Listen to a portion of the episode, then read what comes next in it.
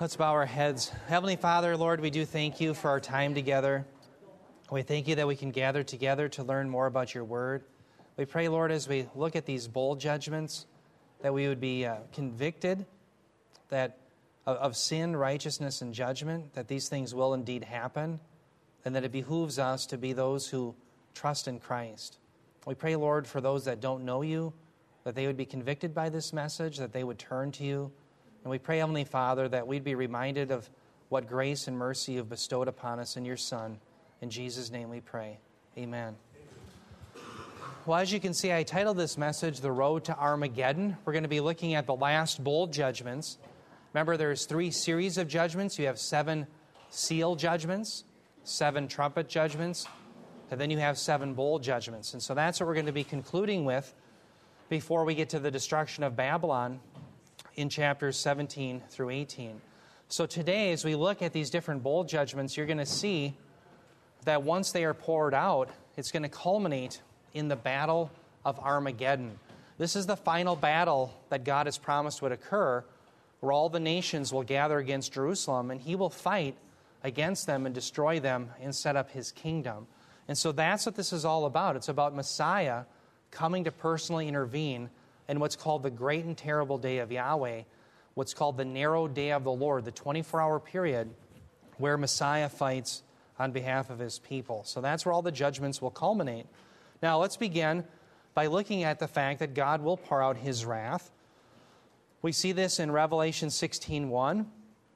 John says, "Then I heard a loud voice from the temple saying to the seven angels, Go and pour out on the earth the seven bowls of the wrath of God." Now, does everyone see here that the loud voice that's crying out, we have to discern, well, whose voice is it? Well, the loud voice more than likely is God's. We saw that back in Revelation 15:8, where no one else could enter the temple because of the judgments that were going on. Remember the smoke and the glory of God filled the temple according to Revelation 15:8, so no one else could enter it. So this certainly is the very voice of God. In fact, when we get to Revelation 16, 17, we're not going to cover that this time. But when we get there, that's the seventh bowl. We're just going to be covering the first six now. He's going to say this. He's going to say, When the seventh bowl was poured out, it says, A loud voice came from the temple saying, It is done. So this is certainly the voice of God declaring that his wrath is going to go forth. And it should bring to our minds a passage in Isaiah 66. In Isaiah 66, you have a very similar idea going on. Notice it begins saying, A voice of uproar from the city, a voice from the temple, the voice of Yahweh. Now, let me just set the stage here for Isaiah 66, and let me try to correlate it to our studies here in Revelation 16. In Isaiah 66, verse 6 through 8, the context is you have two groups of people. And Yahweh is congratulating, in a sense, those who are tremblers of his word. They are those who are going to inherit his kingdom. Why? Because they have faith. But that's juxtaposed against those who do not tremble at his word. They're going to experience his wrath. And whether you have his salvation or his wrath, that's determined by whether you have faith or unbelief. But all of it is depicted as occurring, I think, during Daniel's 70th week. Because listen to what happens Isaiah 66, 6 through 8.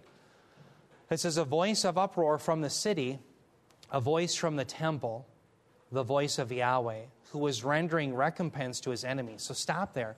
Here's a voice of Yahweh from his temple. Now he's going to declare to all those who don't tremble at his word, that's it. There's going to be judgment upon you. Continuing on, verse 7, he says, Before she travailed, talking of Israel, travailing, by the way, is a fancy term that means to give birth. She brought forth, before her pain came, she gave birth to a boy. Who has heard such a thing? Who has seen such things? Can a land be born in one day? Now, stop there. Why is he asking those questions? Well, because those who don't tremble at his word are dubious of the fact that God will restore Israel. They're dubious of the fact that God can bring about what he has stated in his promises through his prophets. So he's goading them and he's basically saying, Can I not do that? Can I not, in fact, bring about what I've declared? So that's what he's doing here. Now, he keeps going. He says, Can a nation be brought forth all at once? As soon as Zion, now notice he changes it. Now he says, As soon as Zion travailed, now, as soon as she went into labor pains, she also brought forth all at once. As soon as Zion travailed, she also brought forth her sons.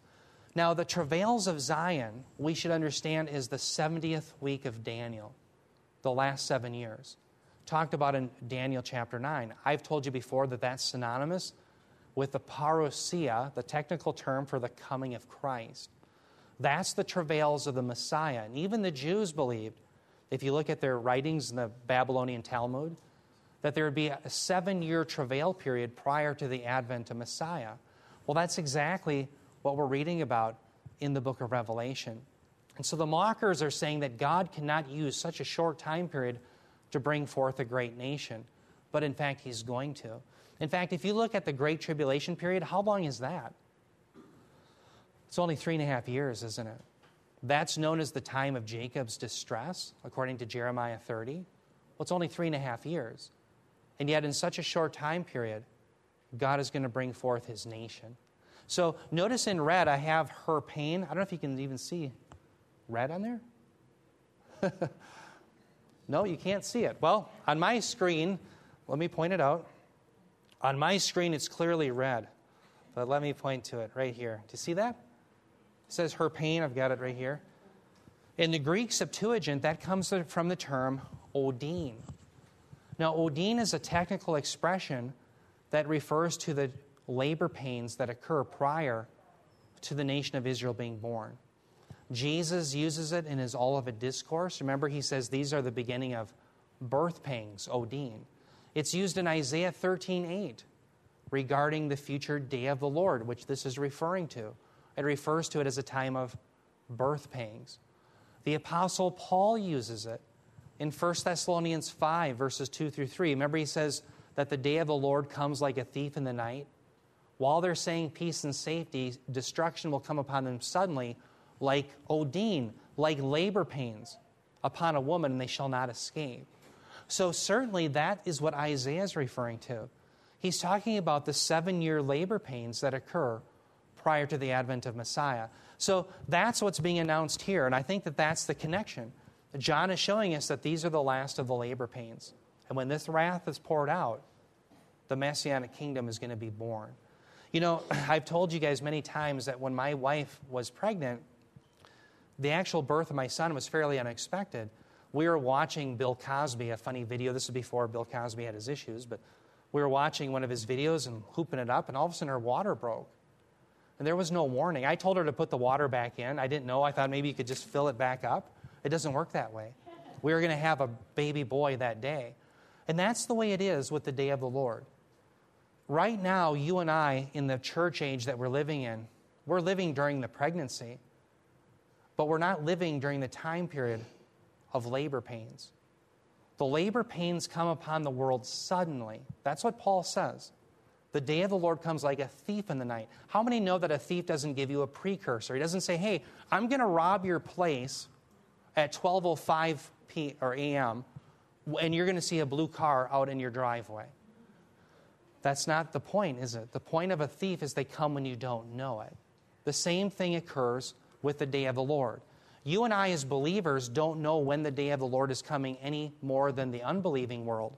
What differentiates you and I from the unbelieving world is not that you and I know when it's coming, but we believe that it's coming. Do you get the distinction? So don't fall for people to say, I know precisely when Jesus is coming. Jesus said very clearly, Matthew 24, 24 36, no one knows the day or the hour, meaning we have no heavenly idea when he's coming. Okay, so it'll come forth like labor pains, very unexpected. But when it comes, God will be faithful to bring about his kingdom. Now, notice here he says, I, do you see the underline? Is that on there? Oh, yeah, good, that's on there. Notice in verse 1, he's going to pour out his wrath. And I want you to think of the irony.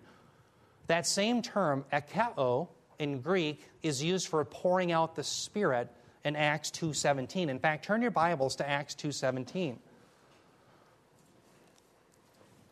Acts 2:17, I want to show you a contrast. It's either or.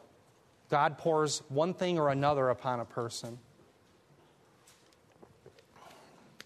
Acts 2:17. It says, "And in the last days, so remember here's Peter quoting from Joel 2, and in the last days it shall be, God declares, that I will pour out my spirit on all flesh, and your sons and your daughters shall prophesy, and your young men shall see visions, and your old men shall dream dreams." So notice here you have the pouring out of the spirit. He declares that it would happen in the last days. Again, when did the last days occur? When did they begin? With the first advent of Messiah. So we've been living in the last days. So here he pours out the Spirit, and notice he says it's on all flesh. That doesn't mean every single person, man, woman, and child, without exception. It means Jew and Gentile and all people without distinction.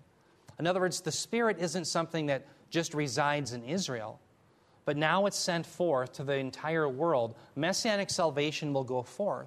The Spirit leads to the confession of Christ. So at the end of the day, you're going to either have the Spirit poured upon you and you'll be regenerated and come to Christ, or you're going to end up having the wrath of God poured upon you. And by the way, the, this idea of ekcheo, pour out, that's why God often alludes to the Holy Spirit as being like water. He says, unless you're born of water and spirit. Why? Because it's the imagery of Him pouring it out. Uh, remember, there's rivers that flow from Jerusalem. It's an image of the Spirit, isn't it? He's poured out like water. A baptism is a symbol of that. When you and I are baptized, it's a work of the Spirit. Why? Because He brought us to faith. It doesn't do the work, it's a picture of the work done. Okay? So that's the idea of pouring out. So at the end of the day, every person is either going to have the Spirit of God poured upon them or the wrath of God. It's really either or. All right, now let's keep going to the first bowl here. Verse 2, it says, So the first angel went and poured out his bowl on the earth, and it became a loathsome and malignant sore on the people who had the mark of the beast and who worshipped his image. Now, notice this malignant sore, how horrendous this must be, because you have no indication in the text anywhere that this loathsome and malignant sore ever goes away. So once these ulcers and sores break forth, there's no indication in the text of the book of Revelation that they ever go away. The people have to live with it. And it's horrendous. Now, what's interesting is here when you have the first bowl all the way to the fourth bowl, you have individuals affected very directly. In fact, listen to what Thomas says, the great scholar in the book of Revelation. He says the first four bowls affect individuals directly, either through personal affliction or through objects of nature. And the last three are more of an international scale, leading the way to a final confrontation. So think about that. The first four bowl judgments are very individualized, the last three are international in scope. Okay? But what's interesting is, as Thomas writes that, we have to make a caveat. The final judgment is where? It's the lake of fire. And it's eternal, and it is for the individual, isn't it? So we have to make sure we don't think that people are judged just corporately we have to realize that it will be an individual judgment. Now, this, of course, should bring to our minds also the malignant sores that came out in Exodus 9. The same sores, in fact, the same term is used in the Greek. Exodus 9, it says, It will become fine dust over all the land of Egypt and will become boils, breaking out with sores, same term, on man and beast through all the land of Egypt. Now, why is that important again to see the connection between God giving sores to those who are part of Pharaoh's kingdom and him giving sores to those who are part of the Antichrist kingdom?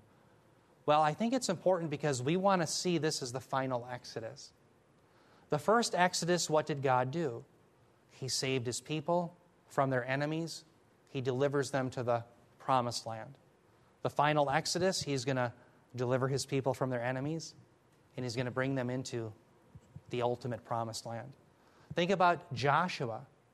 Joshua the Old Testament, same name as Jesus. He brings his people into a promised land. Jesus, the ultimate Savior, new covenant, Messiah, God Himself, brings His people into the ultimate promised land, doesn't He? There's a great, I think, comparison and contrast there. Okay, so the first bowl, you have these malignant sores, just like what happened at the first Exodus. Now, let's look at the second and third bowls.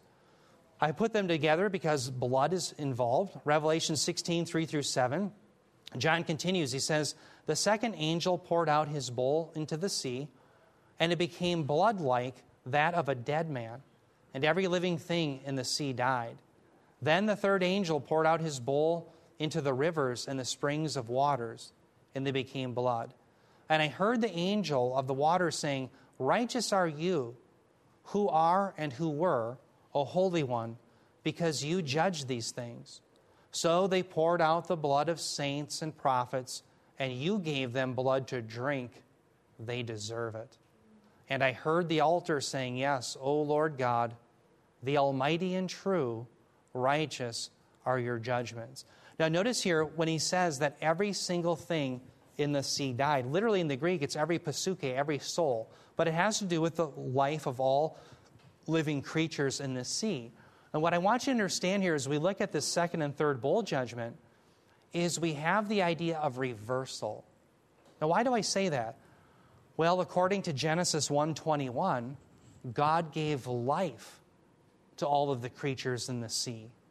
Well, what he gave in Genesis 1:21, now he's taking back. And it shows that he has complete sovereignty over his creation. He is the ultimate who takes care of the created order. And so he's going to take away what he is in fact given. Now, notice also we have here in verse 6, it says, They poured out blood, the blood of saints and prophets, and you have given them blood to drink, they deserve it. You also have the idea of reversal there all the enemies of God who shed the blood of the saints over all of these years are finally going to be judged. And this is answering the great cry of those who were under the altar back in Revelation chapter 6 9. Remember that? You had all these believers under the altar crying out, How long, O Lord, and to avenge our blood? Well, here comes the answer. In the bowl judgments, in fact, it will be remedied. Now, I want you to see the idea of reversal. Turn your Bibles to Second Thessalonians 1 verses 5 through 8. Again, Second Thessalonians 1, 5 through 8. Yeah, Bob. You know, as you uh, show us this passage, yeah, it's interesting what they are praising God for. Yeah. A lot of people nowadays would say is a very bad thing. Right. Because they don't want to hear about a God who judges. Right. And they want uh, this Hegelian synthesis Right. All the categories get erased. Yeah. Everything becomes one. And if they're going to have worship, they want to have it only about what they deem positive right. or nice yeah. or pleasant. So, how could it be that redeemed saints, that's who's doing this, right? Yeah, and here I believe it's the angel. Oh, it's angel. Out. But but still, but it's a good angel. yeah, exactly. Okay. And I'm sorry, I was upsetting up. No, that's computer. all right. Yeah. So I'm trying to catch up here. Yeah. But here, God is being praised yeah. for what people, some people think we need to remove right. and don't even teach about. Right. And they don't want to think as part of his attributes. Well said. Yeah, it reminds me, Bob, as you said that, the um, imprecatory prayers in the Psalms that would, like for instance, David would give of God avenging himself against the enemies. And I think there is a godly desire of wanting to see God's name upheld and him, you know, redeemed against his enemies, so to speak. But yeah, but see, if you would have listened to Jesse Duplantis, he went to heaven. Oh, and talked to David. Okay. And David said, "Don't worry about those psalms. He wrote them on a bad day." gotcha. Okay, disregard them. Yeah. Anybody else have any comments or questions? Yeah. Okay, so did everybody turn your Bibles to Second Thessalonians 1, 5 through 8? I want you to see the idea of reversal. During this time period, during the church age that you and I are living in, much affliction and much blood will be shed of the saints. But in the 70th week of Daniel, that will be reversed. We're going to see a reversal take place. 2 Thessalonians 1 5 through 8. Paul says, This is a plain indication of God's righteous judgment, so that you will be considered worthy of the kingdom of God. He's talking about their suffering, for which indeed you are suffering. Verse 6, he says, For after all, it is only just for God to repay with affliction those who afflict you. Now, just stop there for a moment. Notice the term affliction, if I recall, I think that term is thlipsis in the Greek. It's the term that we often render tribulation. So let me just explain why this is significant to me. A lot of people will say, Eric, why do you teach that believers are going to be exempt from tribulation? Doesn't Paul say that through many tribulations we must inherit the kingdom of God? He does in Acts 14 22. Well, what we have to do is distinguish between tribulations and things that occur to us during the church age and the tribulations that will occur because of God's wrath at his parousia in the 70th week of Daniel. Okay, so what's going to happen in the 70th week of Daniel is throughout the church age, the 69 weeks, remember there's 70 weeks of years, Daniel 9. The first 69 weeks of years culminate in the Messiah's coming. Well, then there's a parentheses. We don't know how long it will last until the last seven years come. But during that time period, the people of God suffer. And one day, that tribulation will be filled up. And once it's filled up, the Messiah comes and he does a reversal. Those who are afflicting us in tribulation will be put in tribulation. That's the reversal that you're seeing in, in spades here. Again, you don't see it in red. I highlighted in red in Revelation 16 6 they poured out the blood because they poured out the blood of the saints. There's a reversal. Now, notice the reaction then in verse 7. Here's from believers. He says, And I heard the altar saying, Yes, O Lord God, the Almighty and true, and righteous are your judgments. Now, why is that referred to as the altar? Well, it's being personified because the saints are so associated with those who are under the altar back in Revelation 6 9. So we know that that's those saints who have been martyred because of persecution. And they are the ones who are admitting, Yes, Lord, the Almighty and true, righteous are your judgments. Meaning, saints? it's saints at the end in verse 6. The verse 6 one is uh, the angel. So, yep. So we go from the angel to, to the saints in verse 7. Now, one thing I want to point out there is notice when the saints say, Righteous and true are your judgments, we have to realize that God's judgments are not capricious. He does not just merely fly off the handle. Okay, so if you see the wrath of a man, you'll often see someone who flies off the handle and becomes angry for no good cause. But what the saints are declaring, in its biblical truth, is that that's not so with God. When God judges, it is rightly deserved. He alone knows the motives of the heart perfectly. Yes, Eric. I have a question actually. Um, Yep. And I don't know where I read this, and you might you might know this offhand. I don't know. The word martyr. Um, somewhere recently, and I wish I could remember where, I read that that word martyr, that used to be, uh, in other words, if you go into the Greek, that that was the word for witness. I think it And was it- Marturion. Is and it? that so many of the early witnesses were killed Yeah. that that became the word for martyr. Is, Right. is that true? I, I think that It be sounds it. it sounds like the Greek term marturion. I think isn't that how you say it, uh, Adam? Yeah. Yeah, uh, that's um, right. yeah, Be- so it because sounds like it. They witnessed and testified. Amen. That's what caused them to be killed. Right. So that came martyr. Right. Yeah. Very good catch. Thanks, Eric. Very good. Yeah. Excellent reading. Free coffee. Anybody else? Okay, so we have this idea of reversal then. The wrath of God will come upon the enemies, and the people of God will end up being saved when this wrath is all completed. Now, when we get to the fourth bowl, we see the regenerate are going to be spared, of course, but again, the wrath continues on the unregenerate. Revelation 16, 8 through 9, it says, The fourth angel poured out his bowl upon the sun, and it was given to it to scorch men with fire. Men were scorched with fierce heat, and they blasphemed the name of God who has the power over these plagues, and they did not repent so as to give him glory. Now, dear ones, what's interesting is we look at, and again, that red didn't come up, but as we look out this bowl judgment where the sun now is being used to scorch the enemies of God, this is something that earlier in Revelation, the people of God are promised exemption from. In fact, turn your Bibles, if you will, to Revelation 7:16. I want to show you what happens to those who are martyred. The great promise is they will never undergo things like this. Revelation 7:16. Now, this is designed as we read this to show again a distinction between what happens to the regenerate and the unregenerate. Revelation 7:16 about the regenerate believers in Christ it says they will hunger no longer nor thirst any more nor will the sun beat down on them nor any heat. Now, the background I won't turn to it, but you can jot down Isaiah 49:10. That's the backdrop to that. That was the prophecy where one day that would indeed occur. So I want you to think, dear ones, about how the suffering of the people of God will one day, it will cease. It's not just pie in the sky thinking. When you and I are singing the songs about going away to glory, that day will one day come. And how exciting that will be. So here you have these cosmic disturbances throughout the book of the uh, book of Revelation. And you actually have four of them, and I want to put them up. We actually have five of them, I think. The 70th week cosmic disturbances. Let me show you them in order. At the sixth seal, Revelation chapter 6, verses 12 through 14, you had a great cosmic disturbance, the sun, moon, and stars.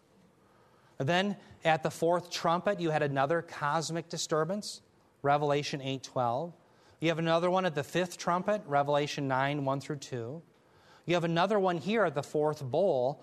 And then I believe you have another one at the very end of the 70th week. Now, we're at the end of the 70th week now, but I think it's right at the end.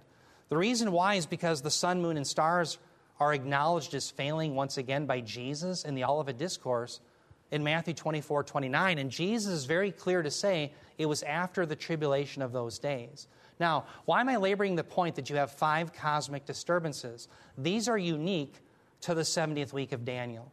You don't see these types of cosmic disturbances elsewhere, like, for instance, in history. Now, the other reason I think it's important to realize that there are many cosmic disturbances throughout the 70th week is remember the great promise in Joel chapter 2 is that Elijah would be sent prior to the great and terrible day of the Lord, the great and terrible day of Yahweh. So a lot of people take that and they say, aha, there is something that must occur prior to the day of the Lord. After all, doesn't it say that Elijah has to come? Well, let me pull up my pointer here. See if I can get it. I want you to think of all of these events occurring in the 70th week of Daniel. Okay, does everyone see all of these trumpet judgments? Well, if you consider that the very first trumpet, or seal judgment rather, that has a cosmic disturbance associated with it, that occurs within the day of the Lord. Remember, the day of the Lord, the broad day, begins at the inception of the 70th week of Daniel. So, therefore, you're not going to have anything to tip you off prior to the coming of the 70th week. But once you're in the 70th week, look at all the disturbances that occur prior to the great and terrible day of Yahweh, which is that single day that occurs when Messiah comes and fights against the enemies of God. Okay, so that's the distinction I think we have to make. There are some precursors that occur prior to the battle of Armageddon. And that would be Elijah comes, you have the sun, moon, and stars that are affected, you have these cosmic disturbances. But they will not tip you off as to when the broad day of the Lord occurs. The broad day of the Lord occurs at the beginning of the 70th week of Daniel. We know that. Why? Because remember, he says, while they're saying peace and safety, sudden destruction comes upon them regarding the day of the Lord. At the very opening seal judgments, God says he takes peace from the earth. Okay, Paul says the day of the Lord comes while they're saying peace and safety. Can you be saying peace and safety when there's no peace? I don't think so. so that shows you the day of the Lord begins, the broad day of the Lord, at the beginning of the 70th week, but then you have cosmic disturbances that will tip you off as to when the culminating judgment comes, the Battle of Armageddon. Yes, Paul. Wait, we'll get you on mic here. When you're talking about Elijah coming, yeah, it reminded me in Matthew at the cross when he says, uh, "Let's see if Elijah comes to save him." uh, at the cross. Oh, right, right. Uh, would there be a connection there? There is, absolutely. They, in fact, I'm sorry, you know what? I'm thinking in my mind, I goofed the quote up. It's actually Malachi 4 5, where Elijah is promised coming, but the sun, moon, and stars are promised to be darkened prior to the great and terrible day of Yahweh. Now, here, just one, I'm going to answer that question real quickly. But just one connection I want you to see that term, great and terrible day of Yahweh, it's only used twice in the Old Testament. Once in Malachi 4 5, and the other is in Joel chapter 2. So both of them have precursors prior to the great and terrible day of Yahweh. Joel chapter 2, it's the sun, moon, and stars. Well, look and behold, we have that going on here. The other precursor is Elijah. Well, we saw at the midpoint of the tribulation period that Elijah and Moses, remember the two witnesses? They had ministries like Elijah and Moses. They come at the midpoint and they prophesy for 1,260 days, for three and a half years. So the idea then is John the Baptist comes as a, a Elijah in type, and he does in fact come in that spirit, but there's also an expectation that will, it will occur again before the great and terrible day of Yahweh. So I don't think it's either or, I think it's both and. That, yes, certainly John the Baptist is like Elijah who prepares for the day of the Lord, but then you also have the two witnesses who come, and they come and prophesy before the great and terrible day of Yahweh, which is the narrow day of the Lord, the battle of Armageddon. So the point is, is this was an expectation that Elijah would come. And so they're reading Malachi 4 or 5. And they're saying, wait, if all these things are going to occur, shouldn't there be an advent of Elijah? So they think perhaps Jesus is Elijah. They're confused. In fact, remember at the confession at Caesarea Philippi, they say, Who do Jesus asked the question, Who do you say that I am? Some say you're Elijah, some say you're John the Baptist or one of the prophets, but he says, Who do you say that I am? And Peter, of course, says, You are the Christ, the Son of the living God. So there was confusion there about his identity. Yeah. So again, what I think we should understand, yeah, Eric or Rich. Oh. Yeah. Uh, you know, talking about these things, you know, and timing and what ha- must happen before that must happen. Yeah. And you, you probably have addressed this many times, and forgive me if I'm beating No, a dead horse. Um, but the fifth trumpet and all, in 1 Corinthians chapter 15, later on it says, it describes the rapture of the church, and it says that will happen at the last trumpet, the Sure. last trumpet, you know, time with the last trumpet. And Yeah. again, in uh, Matthew 24, it talks about the last trumpet. Yeah. Can you describe that last trumpet and, and, and the rapture maybe happening at the last trumpet or not, or how does that work? Yeah. Um, in fact, even in 1 Thessalonians 4 13 through 16, remember Jesus himself descends through the clouds with the trumpet of God and with the, with the, the, uh, the shout of the archangel, right? And so there's a lot of references to trumpets. And the way I would put it, Rich, is we don't understand all the orders of the trumpets. There's many of them seemingly associated with these last days. But a trumpet was often used to herald things. And so, what I would look at it is, I can't tell you a specific order just regarding the trumpet. Um, in fact, let's turn your book, the Bibles to Matthew 24, to that trumpet that you're referring to, because it's the only time, it's actually an allusion back to Isaiah 27. So let's just turn to it and look at it real quickly. I'll show you what I mean. Turn your Bibles to Matthew 24.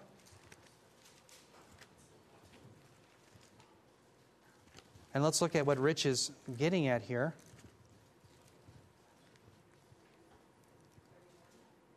It's in verse 31. Yeah, there it is.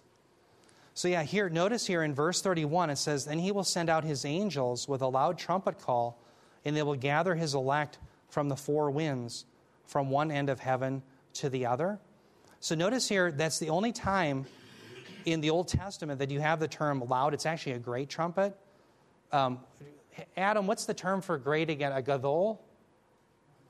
Um, it's uh, shofar, gadol, shofar. It'd be the great trumpet. Okay, so what's interesting is you have a reference to, I believe it's Isaiah 27 13 from Matthew 24 31. So Matthew 24 31 talks about this great trumpet, and the elect is going to be gathered from the four winds. Now, many people believe that's a reference to the rapture. I don't think it is. Now, Rich, the reason I don't think that that's a reference to the rapture is because when you see the connection to Isaiah, the idea is it's going to be an ingathering of the people of God into the kingdom of Israel. So, the way I would see it then is you have a rapture of the church, which happens, I think, before the 70th week of Daniel, and it happens with a trumpet and the shout of an archangel. But then you also have a gathering of the people into the kingdom, and they're to be distinguished. Okay? Think about at the beginning of the 70th week of Daniel, you have Christ coming for the church. At the end of the 70th week, you have Christ coming with the church. And he's going to gather all of those who have been dispersed into the kingdom, and both are preceded with a trumpet. Does that make sense? No, are you familiar, are you familiar with that 1 Corinthians 15? I am, absolutely. Yep. So here's one thing. Uh, Let me point your attention then to Isaiah 27 13. I think it's there. Did you look at it, Bob? Oh, okay, great. Bob will read it for us. Isaiah 27 13.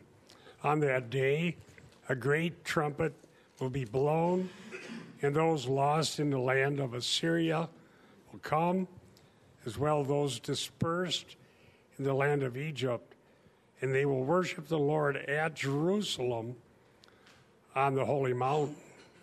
So it's a gathering Exactly. It's a gathering of Israel, right? to the Jerusalem. And by the way, that's one of the significant reasons why the Euphrates is dried up. It's not only so that the enemies of God, we're going to see that in this, these passages. The Euphrates River is not only dried up to allow the enemies of God to come, but also so that the remnant of Israel can come back into the kingdom. And so I think that that's a better reading and understanding of Isaiah 27 13 because of the idea of the great trumpet. The only time in the entire Hebrew Bible that it mentions a great trumpet is there in Isaiah 27 13. And I think certainly that's what Jesus has in mind, that there's going to be a great ingathering into the kingdom, just as promised long ago. And it'll be for all people. You and I, through faith in Christ, have been grafted in. We're not going to be excluded from that kingdom. That kingdom is our kingdom too. So whether you're a Jew or Gentile, if you're a believer in Messiah, you're going to be brought forth into that glorious kingdom. Does that make sense? Excellent. Yeah, Adam. Oh, just a quick note on, on Elijah. Yeah. Uh, in Matthew uh, chapter 17, uh, verse 9, as they're coming down the mountain, uh, and then verse 10, uh, the disciples asked him, uh, Then why do the scribes say that first Elijah must come? And remember, they just saw Elijah and Moses Yes. standing on the mountain. Right. So they're, they're kind of confused a little bit in their uh, eschatology, uh, seeing, Sure. seeing them there. And he answered and uh, says, uh, Elijah does come, or he is coming, and he will restore all things. But I tell, tell you that Elijah has already come, and they did not recognize him, but did uh, to him whatever they pleased. And, Yeah. and you have this men that, and so on the one hand, uh, he is coming, he Yeah. comes, and he will restore all things. But on the other hand, he has come uh, in, in John the Baptist, and there that even goes back to uh, with uh, Elijah and Elisha. Uh, Elisha asks, after the, the Spirit of God comes upon uh, Elijah, he's God's anointed prophet, empowered uh, for Yeah. ministry. And then Elisha asks if uh, he can have a double portion of Elijah's spirit, uh, which is the Spirit of God, uh, the same Spirit that's upon him. And so then God anoints him after his ministry. Uh, Elijah says, like, you don't know what, what you ask. Uh, It's not mine to grant. And so you have this idea, even going back to Moses and with Joshua, he lays his hands upon him, and the, the Spirit of God comes upon him. And so to come in the Spirit and power of Elijah is to come in the Spirit and power of God that was upon him. Amen. Well said. And you know what? Um, let me just hit something you said, Adam. You notice Adam mentioned a men de. He's mentioning a Greek construction in the text of Matthew 17. What that is, it's on the one hand, but on the other. And so, on the one hand, Elijah has come, a foreshadowing of him in the person and work of John the Baptist. But on the other, he's still to come. And so, it's, again, it's not an either or, it's both and. And I like what you point out, Adam, is it's this idea of coming in the power of his ministry, that this is something that the prophets do who speak for God. They come with the idea of the anointing of Elijah. Mm-hmm, And that's what John the Baptist did to make straight the way of the Lord. But he'll come again in the last period, in the I- 70th week of and I think you may even see that in Malachi, where it first mentions Elijah at the beginning of chapter 4 and later on. And Well there's some different things Yes. that, uh, that he's going to accomplish. And even the, the men that sets up a point counterpoint. And so builds anticipation, the men, uh, that the other shoe is going to drop. There's another point coming uh, along the way. Right. So, That's a good way of putting Yeah. it. Yes. I'm sorry. Um, I didn't. s- I can't. I've got a. I got right- two hands at the same time here, Luann and Paul. So since Oh. I'm next to Luann, I'll- I'll, give it to her first. Sounds good. And I'm going to apologize right away, Eric, because you probably have to do like pop quizzes and it's bam, bam, bam, you no, know, that's okay. different topics. I'm sorry. You're like. You look like you're on the witness protection program because there's a I bright am. light behind you. So But yeah. you did the Malachi 4, um, verse 5. Yeah. And um, then something started nagging me because you have people who will say the Bible contradicts itself. Uh-huh. Because after it says, um, before the great and awesome day of the Lord comes, and it says, I will turn the hearts of the fathers to their children, and the hearts of their children to their fathers. But Jesus, when he came in Matthew 10, says, I did not come to bring peace, but a sword. I came to turn a man against his father, Wow. a daughter against her mother. If you can just kind of explain that for people who might be hearing. Yeah, no, very, very um, insightful. by the way, at the end of there of Malachi 4, I believe the idea of turning the hearts of the children back to their fathers, it may be a reference to back to, to Abraham, Isaac, and Jacob, the forefathers, into covenant faithfulness. And so you're right, that's not fulfilled, is it, in Christ's first advent? So at the first advent of Christ, Israel by and large misses him. And this is why he pronounces this judgment within the temple. He says, You will not see me again until you, say, Blessed is he who comes in the name of the Lord. A messianic uh, psalm, Psalm 118, 26. And so, but there is, at the second advent, this restoration of Israel. Well, they will, where they will mourn upon the one whom they had pierced, they'll mourn from as an only child, a firstborn. And so that day will happen. So Malachi 4, in, um, at the very end of chapter 4, sorry, I'm going blind there looking at you. I'm going to have to look away or put my sunglasses on. But um, yeah, Adam. Uh, so does that make sense, Luann? So yeah, I think that will be ultimately fulfilled. Yeah. Oh, I'm sorry, Paul. Right. Um, Adam refers to uh, Matthew, the 17th chapter, uh, I think specifically the 12th verse, uh, in talking about Elijah. And that actually refers to what you were talking about, the first couple of sentences, um, seconds of this uh, Bible study itself. But in Yeah. uh, the 12th chapter, uh, 17th chapter, it says, But I tell you, Elijah has already come, and they did not recognize him, and so forth. And you were saying that there are two groups of people those who tremble at his wrath, and those who do not. And those who do not will receive a judgment. And, um, and I was thinking to myself, and maybe you can uh, say, think this is odd. I'm not in the judgment uh, protection program. but, but at any rate, you can affirm this or not, or Yeah. qualify however you like. But I think for those who do not feel as though God will restore the kingdom of Israel, that group of people there, um, they will not restore it in a way they deem acceptable. And uh, I'm thinking that's what the problem here too. Elijah didn't come in a way that they deemed re- acceptable, and I think we interpret the things of God the way we deem acceptable, and that's a humongous mistake. We have to be live in faith, and God you go you you do according to your word and i will go by the word and Right. uh, what is acceptable to me is non-consequential really Yeah, well said, Paul. Yeah, we, uh, we don't sit in judgment of the word. The word should sit in judgment of us. And I think you're right in that Isaiah 66 passage. You have the tremblers of the word, and those are those who are believers. They'll succumb and submit to what the word of God says. But then you have the scoffer who sits in judgment of the word. And that's one of the fears that Bob and I have seen over the years is we'll each talk about the horror, horrors of hearing someone say, well, I don't like what it says. And you explain to them clearly what the Bible does say, and they say, well, I don't like that.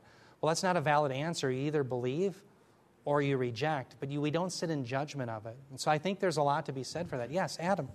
Well, I was just going to compliment uh, what you said, so not contradicting you here. Yeah. But you were talking about the the fullness of the restoration of Israel Yeah. that you see, like in Isaiah and Zechariah. Right. Look on the one who, whom he pierced.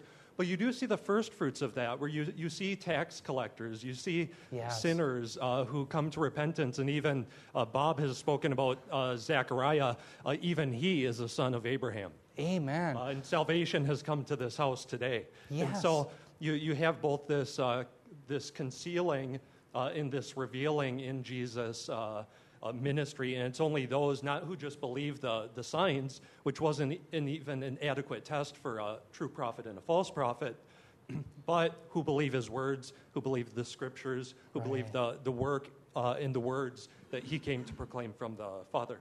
Amen. Well said. In fact, one of my favorite uh, stories that Bob always talks about is the Luke 7, where you have the unlikely harlot who comes to faith, and she'll be a partaker in the messianic banquet. All the while, Simon the Pharisee, a leader in Israel, he, as far as we can tell in the, in the passage, he won't because he's a rejecter of Messiah. So, yeah, well said. You know, and based on what we're studying here, Yeah. notice it says they did not repent. Right. I think I wrote an article called They Did Not Repent Yeah. many years ago. I wonder if we're still alluding a little bit to Exodus and It's like Pharaoh. Because all of these signs happened, and what did Pharaoh do? He hardened his heart. He hardened his heart. yeah, that's Now, exactly the people who say if we want people to become Christian or America to turn into a great Christian country, we need signs and wonders. Right, And if people see signs and wonders, then they'll believe. right. But the fact is, the evidence says just the opposite. Amen. And you might say, well, Pharaoh's signs and wonders were negative, so why would he want that? Right. And the same with Revelation. But if you look at John 6, Jesus multiplied the bread, Yes. right? Jesus walked on the water. They wanted to make him king. And so he just kept preaching the truth to them. Right. And pretty soon they wanted to be rid of him. And all that's left is a handful of disciples. Yeah. And Jesus asked them, Are you going to leave? So the theory that signs and wonders make people repent is disproven throughout the Bible. Right. Pharaoh saw plenty of them. Right. These people see plenty of them. They won't repent. The people in John 6 saw signs. They didn't repent. In John 5, a guy's healed. He doesn't repent. In fact, he didn't even find out who healed him. He'd been laying there for years. Right. And then he gets up and goes, turns Jesus in. He turns him in. it says he's the one who did it on Sabbath. Wow. And what did Jesus say to him? You better repent or something worse will come upon you, worse than being lame. So, what causes people to repent isn't witnessing signs and, and miracles, Amen. it's believing the gospel and the Holy Spirit softening our hearts and regenerating us by His grace Amen. and we come to God on His terms. There's one sign that's absolutely conclusive, and it doesn't matter what every other sign ever did, and that's the sign of Jonah, Amen. which is the resurrection of Christ. Well, you and I think so much alike. That was exactly the point. You know, and I was thinking, Bob, as you're saying that, remember in, in Romans 2 4, that the kindness of God leads to repentance? But what's interesting is there's a rebuke. There's a rebuke for those who say, well, you teach others, but you don't do it yourself. Don't you know that the kindness of God is to lead you to repentance? So I want you to consider for a moment if the kindness of God doesn't necessarily lead people to repentance, and if the wrath of God and the signs from God don't lead people to repentance, we know from James 1:20 that the wrath of man does not bring about the righteousness of God. By the way, I was convicted by that word. Bob and I were doing radio once, and I was becoming a little wrathful in my anger against some unbelievers, and that convicted me to say, well, I'm not going to bring about the righteousness of God in their life through my own wrath. What Bob just mentioned is the only thing that will bring about a change is the Spirit of God. People need regeneration Amen. that brings them to faith. You know, if you look at what Eric's teaching here from Revelation and what it gets like at the end, if you think about it, the entire church age was is characterized by common grace. Yes, exactly. All the people on the earth are allowed to live out their lives. If they do evil, something bad doesn't just come down and bang them. Right. They may live to be very, very old and just keep doing their evil. They're given common grace. They're allowed to breathe the air, enjoy the green trees, catch the fish. Yeah. That's the best thing. And uh, do, do what everybody else But they don't repent. Right. So then you have the rapture, and now all this stuff happens, Yeah. and they don't repent. So the conclusion is God grants repentance, Amen. and He does so through the gospel. So we need to preach that, and who who will repent are those who God touches and regenerates, and we don't know who they are, so we preach to everybody. Yes, amen. Well said. Yeah. I just want to um, reinforce what Bob was saying about signs. Yeah. It's, I think about um, the rich man and Lazarus. The rich man wanted to, um, you know, um, evangelize his brothers, and um, God says they won't believe even if someone ri- rises from the dead. Exactly. So, um, and Christ did rise from the dead, but people still believe. They might believe what the Pope says rather than what Christ said, Well or said. Joseph Smith, or any false teachers. Well said. Yeah, excellent, right? If they won't believe the law and the writings, they won't listen to Moses, they're not going to believe even if someone is raised from the dead. Right. And that's why Jesus did. Said, A wicked and adulterous generation seeks for a sign. Um, Bob did a research article showing that a wicked and adulterous generation oftentimes is used as a pejorative. And so you think about the unbelieving world demands signs. But Jesus claiming that none is going to be given to it except the sign of Jonah, the resurrection. Now, that's important because in our discussion, you see all these things that seem to be signs. But remember, all the signs are occurring when? When the wrath is being poured out. It's, too, it's in a sense, too late. The 70th week of Daniel. So there's nothing prior to the 70th week of Daniel to tip us off as to when this is going to occur. So what we have is the same thing that Noah had in his day. Remember, he was warned, he warned of things not yet seen, or he was warned of things not yet seen. So he had the Word of God. You and I have the Word of God. That's what people have. And if they won't believe that, they won't believe if someone was raised from the dead. Yes. to, to tie that together, uh, if you actually look at all the Jonah passages, Yeah. you, you see the resurrection, but uh, he also says, maybe, maybe it's in the Matthew passage, but he also says, just as the Ninevites repented at the preaching of Jonah, so now he, he's preaching. You know, he's, Yes. he's here preaching, and they're not repenting uh, Right. at, at his own. The Ninevites figured, Adam, there's something different about this Jonah fellow. He was in the belly of a fish and he's alive. We should listen to him. Yeah. and the same thing should dawn on everyone on the planet. There's something different about this Jesus. He was in the ground for three days. Now he's alive. We should listen to him, just as God said on the Mount of They, Transfiguration. they, they may have noticed something there, but uh, they weren't there with the sailors uh, to, to see all that. And Right. he, he was sent there to, to preach repentance to the people. He went in the middle of the city, uh, and you see the, the king announcing, uh, everyone put on sackcloth and dust and ashes, and even the animals. and, Yes, they uh, believed. the, the whole people uh, repented for that, Wow. that generation. Yeah, excellent. All right, anybody else? Well, this is great discussion. I, uh, if we have a, you, you all get free coffee. all right. Well, let's see now. Where were we? You know, one concluding thought is I want to just bring this to fruition here to kind of a complete thought. Pharaoh hardened his heart when he saw all these signs and wonders. And here the unbelieving world hardens their heart. So again, what changes people is the Spirit of God. We need regeneration. That's how we're changed. You and I weren't somehow spiritually more adept than someone else. We were changed by the Spirit of God so that we would believe upon Jesus Christ. That's what changes people, not either wrath nor signs or even the kindness of God. Unfortunately, people need to be regenerated. Okay, let's go to the fifth bowl then. Do we have time for this? Oh, yeah. Verses 10 through 11, it says, The fifth angel poured out his bowl on the throne of the beast, and his kingdom became darkened. And they gnawed their tongues because of pain.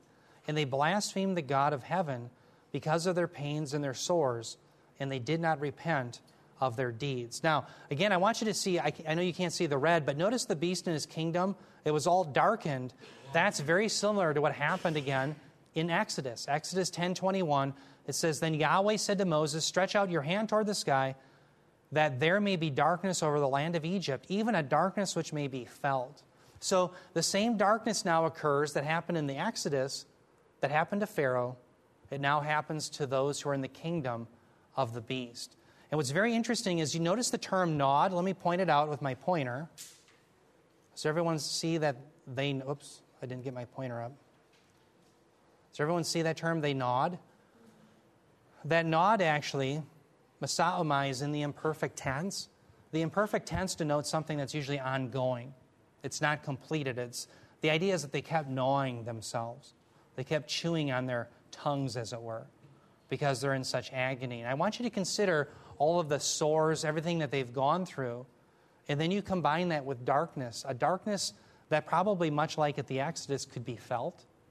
How terrifying. You know, if you put people in darkness for a short period of time, they've done this with prisoners, they go crazy. Human beings are designed to see light. And so this is absolutely uh, horrific what these people are going through. But again, well, what has been declared to us is that they deserve it. And that was an authoritative voice. An angel, a good angel from heaven, said they deserve what they're getting because they turned down the kindness of God and they went after the people of God. So, one of the questions I think is how does this darkness create such pain?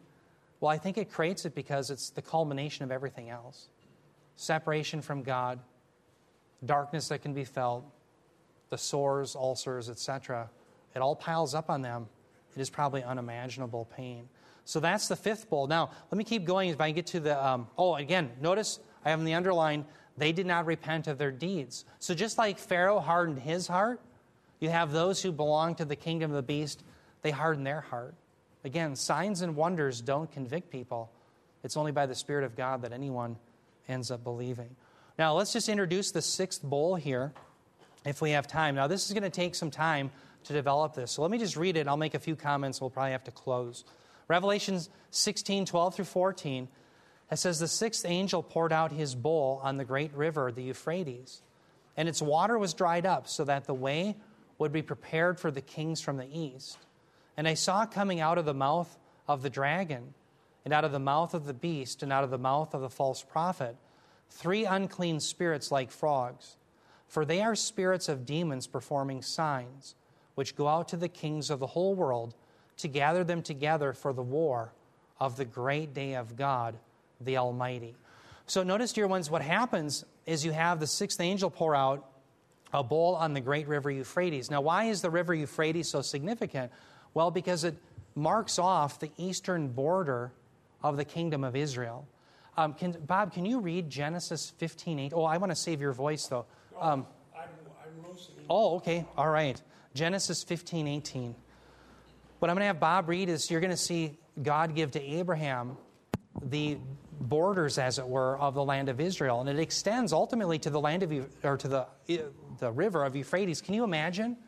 Think about how small Israel is now and how the world complains about building settlements. Can you imagine them saying, "Well, actually, we deserve all the land of the Euphrates"? Can you imagine the uproar from that? Whew. Well, anyway, here we'll hear, see that that is in fact the borders. On that day, the Lord made a covenant with Abram, saying, I give this land to your offspring from the brook of Egypt to the Euphrates River. Wow. Yeah, so did you hear that? The, the, the demarcation of the land begins from the Euphrates all the way to the Mediterranean Sea. That's where it is. Those are the boundaries. Now, what that shows us then is when the Euphrates is being singled out, everyone beyond the Euphrates is considered part of Babylon. Babylon is along the Euphrates. All those who are outside of the Euphrates, that'd be on the eastern side, are depicted as the enemies of God, the great eschatological enemies that are going to come against Israel. By the way, Joshua, if you're interested in note taking, Joshua 1 3 through 4 also notes that these are, in fact, the demarcations of the land of Israel. That is, the borders extend to the Euphrates. Now, Babylon, remember, is going to be sacked in Revelation chapters 17 through 18. So, all this language about the Euphrates in Babylon is designed to show us that Babylon is going to be overthrown. Okay? And also, I'm going to show you next time, we don't have time now, but there's also perhaps an allusion here to Isaiah 11. Because in Isaiah 11, God promises that one day He's going to dry up the Euphrates, not just to judge His enemies, but so that the remnant can return. You asked the question, Rich, about the great trumpet in Matthew 24 31. And we talked about how that would be the final ingathering. That happens after the Battle of Armageddon.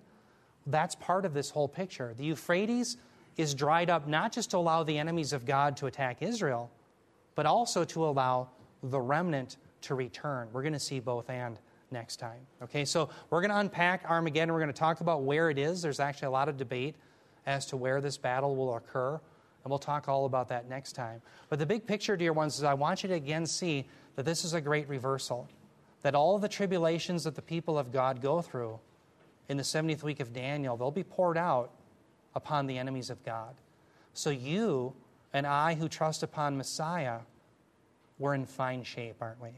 We belong to Him who will one day rectify all things and will save and bring His people into the promised land. Let's bow our heads in prayer. Lord, we thank you that you are faithful and true. We thank you for your kindness. We know that it was designed to lead us to repentance. But Lord, as we consider these things, we know that it's only by your Spirit that any of us believe. We thank you for that. We thank you for the fact that you regenerated us and brought us to your Son so that we may be spared from these things, so that the sun would not scorch us, but that we'd have our share with Abraham, Isaac, and Jacob in the kingdom to come. We do pray for those that don't know you. We pray that we'd be given opportunity to be bold with the gospel so that others may hear, believe, and to flee from these things that are coming upon the world in your timing. We pray these things in Jesus' name. Amen.